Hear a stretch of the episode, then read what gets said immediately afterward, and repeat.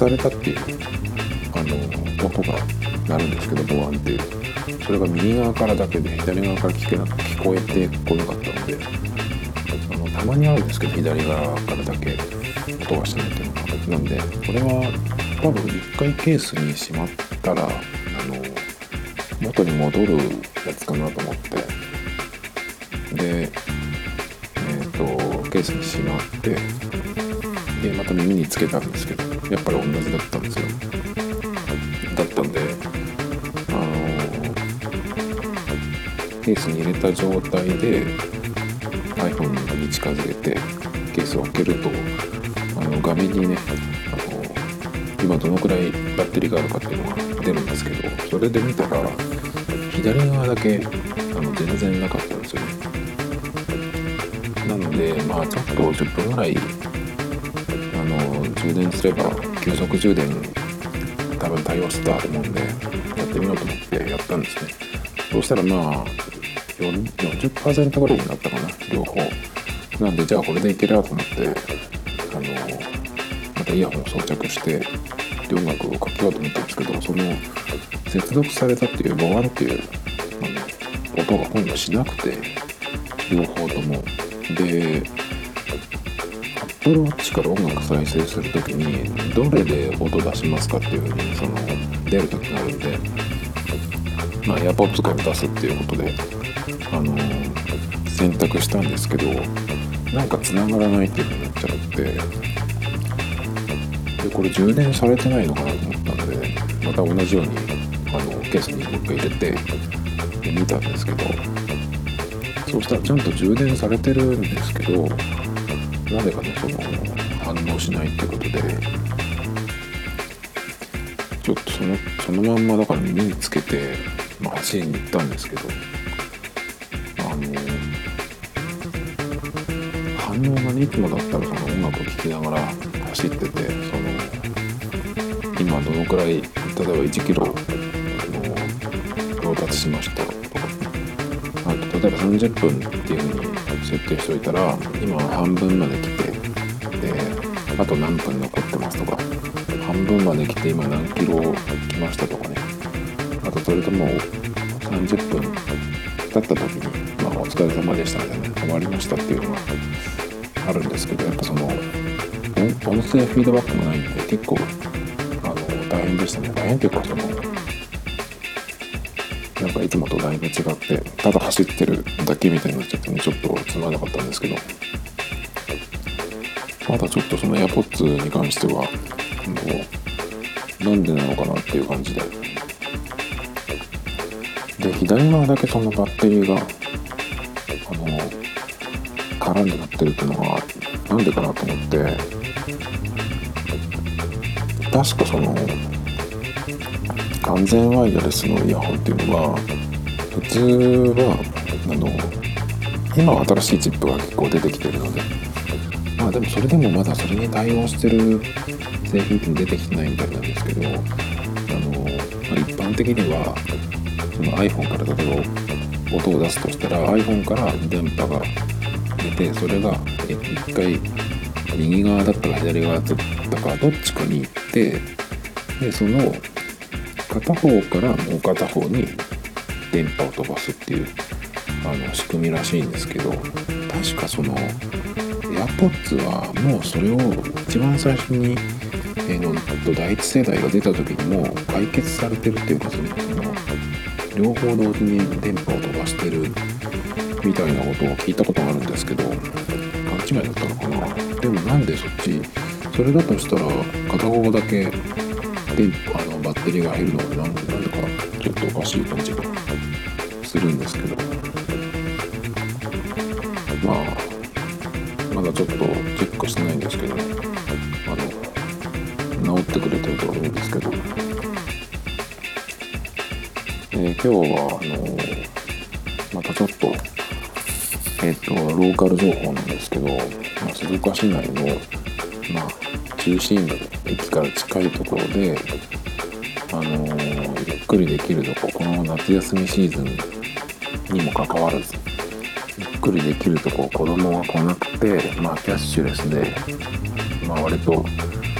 えー、と広くて長いできるところで電源があるところっていう条件で今いろいろ探してて、まあ、この間ねその丸井の8階にあるエニシアっていうところがもう最高でこれ以上のとこはないだろうと思って言ったんですけどやっぱりまだそのちょっとカフェスペースでなんかそういうとこないかなと思って一応まだまあナンバーワンの場所は決まったんですけど多分あれを超えるところはないんじゃないかと思うんですけどあのそれでもねまだナンバー2になるようなとこどっかないかなと思ってまあちょっと気になったとこはとか新しくできたところにあの行ってみようと思って、まあ、ちょっとずつ見つけたら行って行ってるんですけど、まあ、それで今日あの行ってみたのがあの伊勢丹の前のサンマルクカフェっていうのがあってそれはもともともうちょっと駅に駅の方に行ったところにですねあのあったんですよ。サンマルクカフェがね。ピアノがあるところなんですけどこの間、えー、とこれで喋ったんですがあのテレビカフェっていうのがねその跡地にできてるんですけど、まあ、そのもともとそこに行ったサマルクカフェが、えー、と新しくできた、えー、と札の辻なんとかっていう建物の1階に入ってすごい広くなってなんですけどなんかねちょっと、まあ、行ってみたらうん。と割と席数が多いでまあ1人とか2人の人割と居やすいような席のあのレイアウト4人の席とかは多分なかったかな大体でも2人席とか、まあ、窓側のカウンター席みたいなそういう感じだったん。ですけど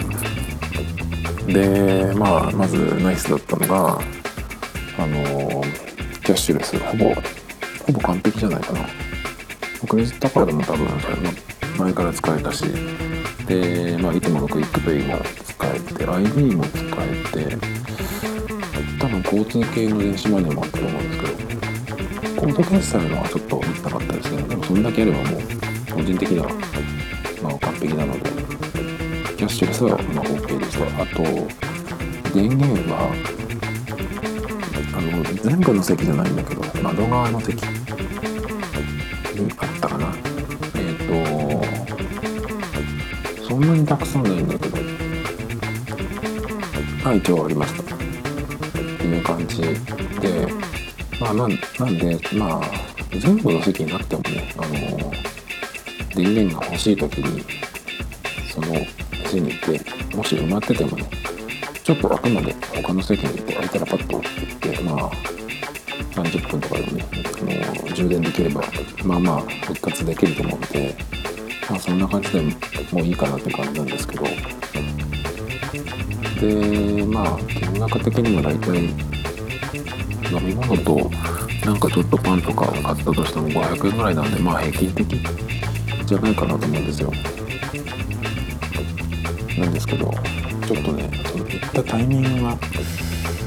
悪かったのかわからないんだけどちょっとねその電源あり電子マネーも OK なのにもかかわらずちょっと僕的にはうん次来るかなっていう感じだったんですよ。っていうのはあのー、前の店舗の時と同じようにピアノ演奏があるんですねそのグランドピアノが置いてあって多分時間が決まってると思うんですけどそのピアニストの人が。来てまあ弾いてくれるっていうやつなんですけどなんかね僕が行った時がね夕方のちょうど5時ぐらいだったかな。で行って空いてたんですよ。空いてたんだけどまあ、あの電源のあるところはまあまあ結構座ってたんで、まあ、適当にね初めて来たとこだしあのまあガラ空きの席に座ったんですよ。そしたらちょっとしたらねあのー、なんかじいさんが隣に座ってきたんですよ。いっぱい席がいっぱい空いてるのになんでこの人の隣にね、まあ、1個開けるとかでもなくてひっついて座ってくんだと思って気持ち悪いなと思って。で動こうかなとか思ってたらちょうどねそのピアノの演奏が始まる時間で、まあ、ピアニストの人がいて。そしたらねピアニストの人がその弾き始める前になんかそのちょっとねその、まあ、お客さんの方に向いてペコッとね、まあ、会釈したっぽいんですけどその時にねその隣のじじいがねなんか握手してるんですよ。パチパチ一人で。ああと思って。そういうことかと思ってね。だからそのじいさんはそのピアニストのね人を目当てで通ってるっぽい感じなんですよ。ちょうどその時間に参加さっと入ってきてしかもそのいっぱい空いてる他に席が空いてるのにもう隣に来られたんでうわーっと思ってしかもそのね席がねあのピアニストの人から見たら後ろ側なんですよ。前の方じゃなくてからあそこに座ったってことは。なんかよっぽどそこからなんか見たいのかわからないけど顔の方に行くわけでもなくなんかそれがねちょっと嫌でね。あこういう人がなんか粘着してる店なのかな粘着されちゃってる店なのかなと思って。結構ねいい感じの店な気がちょっとしたんだけどよく見たらねちょっとね客層がねいまいちでしたなんかあんまりかっこいい人がねっていうかねなんかそのサンマルクカフェって前からちょっといまいちな感じがちょっとしてたんだけどあのいまいちな感じがするのってなんとなくあのスタッフの制服かなっていう感じがちょっとしてるんだよねなんか白いポロシャツみたいな感じであんまりねちょっとかっこよく見えないですよね。そんな感じでちょっとねあのまじじいがそういうちょっとキモい感じだったので入ってね10分くらいで言っていたと思います。高いとこによって10分出てってなかなかないと思うんですけどこれはダメだと思ってもうちょっと嫌な予感がしたんであの横でね騒がれても気持ち悪いですし。でまあ10分くらいであのもったいないですけど出ましたその今日は。あのこの店のちょっと隣らへんにあの、まあ、書店があってそこにくっついてるスタバがあるんですけどそこのスタバよりね全然広いしね結構使いやすそうな感じがしてたんで残念ですね場所的にもまあまあ悪くはないとこでまあ本当にど真ん中よりかはちょっと離れててまあ広いけど、まあ、割と空いてるうんってゆとりのある店かなと思ったんですけどちょっと残念でしたね。あとねパルコ前の神社の横にえっ、ー、と2階に上がっていくコーヒーショップがあるんですけどそこもね電源があってなかなか良さそうな感じだったんですけどまああの外から見てもちょっと店が小さい方があるんでここはまあなしかなっていう感じまああそこに来るんだったらねやっぱ周りの学会に行っちゃった方が全然いいと思うんですけどやっぱりカフェカフェとかの方が飲み物とかねそのなんか食べ物がちょっと欲しいときに全然そのメニューが違うのでなんかどっかいいとこないかなって言ってまだ探してますけどねその後あのサンマークを10分で出ちゃったんであの駅のマクドナルドにちょっと行ってみたんですけどそこの2階が今どんな感じかなと思ってちょっと見に行ったんですけどそんな広くないですねでモロコ調のマックと同じくらいのスペースなんですけど席の間が狭いです席数は多いんだけど席の間が狭いっていう感じででもモバイルオーダーで席での受け取りも可能っていうのも結構ありがたいお店で。で電源はカウンター席にいくつかあったかな。でも少ないです。じマクドナルドだったら極の極長の方がいいかな。っていう感じ本当にでもどうしても他にない時ですねそんな感じかなまたそのいい場所巡りをやっていきたいと思うんですけどえっ、ー、と今日そうだあの、まあ、メインで喋りたいなと思ってたまあネタほどもないんですけど。あの他人がね言ってるのを聞くとあの、まあ、いっぱいてやりたくなるようなねたまにあるんですけど例えばねあの言い間違いじゃなくてそのもう間違って覚えてるってやつなんだけど例えば雰囲気を雰囲気とかね雰囲気っていうのを最近はもうなんか変換すると雰囲気って出ちゃうんですよね。それもちょっとおかしいんですけど。あとね店員さんエレベーターで店員6名とか10名とかって言われてあの店員を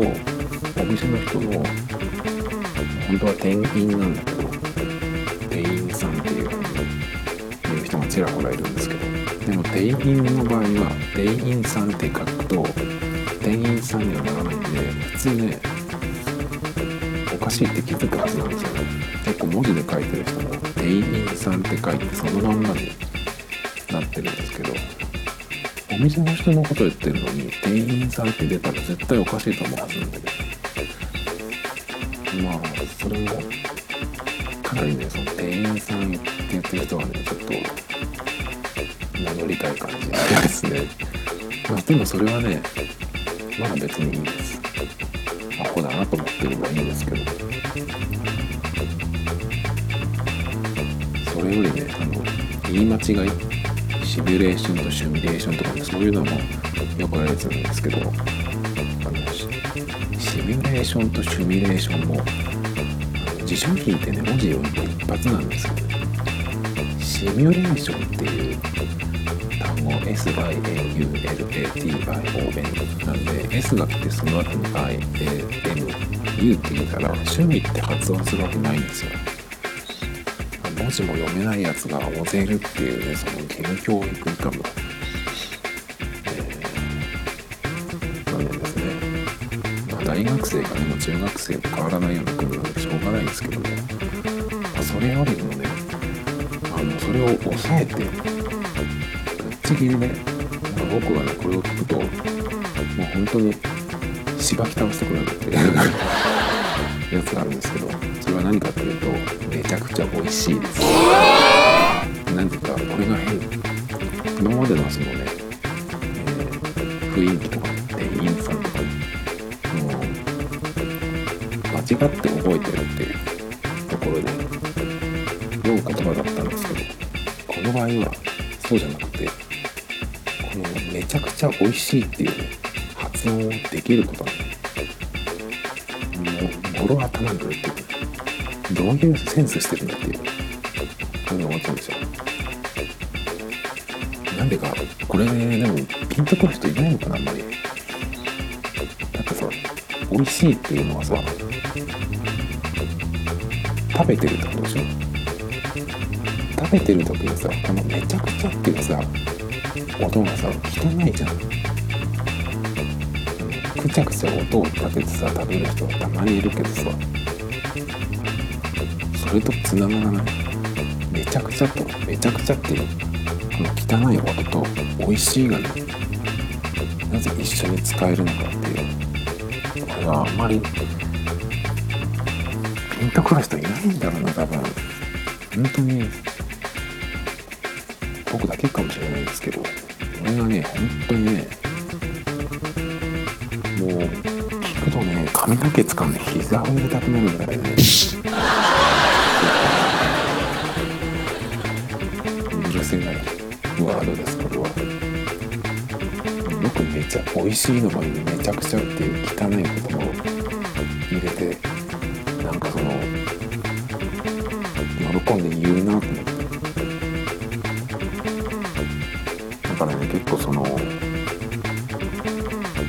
ちゃくちゃもそうだけどもう何年もこの日本は今この形容詞使ってますけどめっちゃなんとかって言うじゃないですか。なるべく言わないようにしてます。だからめっちゃめちゃくちゃあとめっちゃあとやばいね。ボキャブラリーがあのやばいしかない人いるじゃないですか。やばいしか言えない人。それがやばいんだけど、まあ、そういう風にならないようにしようと思って、まあ、の使わないようにしている言葉が結構ああとあるあと大丈夫ですね。何か言われた時に特に断る時にあの大丈夫ですっていうのがもう定着してるんですけど前ね忘れもしないあのつい言ってしまった時に相手の反応がねちょっとその「は」っていう反応があったんですよ。それはあのホテルに行った時にあのチェックインするじゃないですか。であのその時は割と空いてた時間だったのでベルの人が来て女性の綺麗な方だったんですけどベルガールさんが来て「お荷物をお持ちします」って言われたんですけどその時になんかとっさにね「大丈夫です」って言っちゃったんですよ。なんかそれがねすごいなんかうわダサいなと思ってそその辺からねなるべくあの大丈夫ですっていうねあの断り方をしないようにしてます。もうこれもでも伝わらないんじゃないかなこの大丈夫ですっていう言ってしまうことのダサさっていう。の本当にあれはね後悔してますね。まああのベルの方なんでねあのお任せして持ってもらえば全然いいんです。それもあるし、まあ、もしねそのまあ一人で大した荷物じゃないからいいですよっていうことだったらですとかいいですよとかねもうちょっと言葉をつなげてね。あのお断りするっていう感じでもないけどまあありがとうございますっていう感じのあの会話にすればよかったんですけど大丈夫ですっていうのは本当にちょっ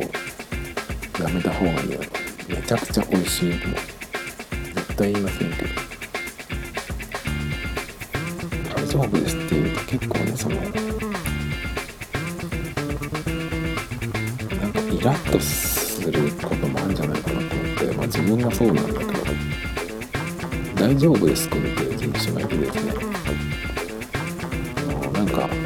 やることありますかみたいなさことを言ったりすると、まあ、それに対する答えで「大丈夫です」っていうかそういう、便利に使える言葉っていうのはあの受け取る側もいろんな受け取り方ができちゃって自分の意図しないあのニュアンスで受け取られるっていうその幅が広いんですよ。なんでその「大丈夫です」はねあんまり。使いたくないなっていう感じですね。なので、まあ、なるべくその使わないようにしてますけど。あとそのそういう変な言葉ちょっと戻るけど雰囲気とか店員さんとかそういうのってあの日本語で基本してる海外の人ってどう思ってんのかなと思って。だって彼らはあの音でも聞くし文字でもあ文字そうか文字も見てその言葉を勉強してるはずなんでなんか日本人が言ってるこれは何なんだっていうふうになると思うんですよね。まあその英語なんかでいうスラングとかその今の生きてる言葉っていうのもあると思うんですけど当然そのテキストとは違うね。どんどん言葉っていうのが変わっていくんで。でもそれにしても言葉がその変化するとかっていうことじゃなくてね明らかに違ってるのでなんかこういうのってそのうちなんか海外の人に日本人が直されたりするっていうとっても恥ずかしいことが起こるんじゃないかなと思って思ってます。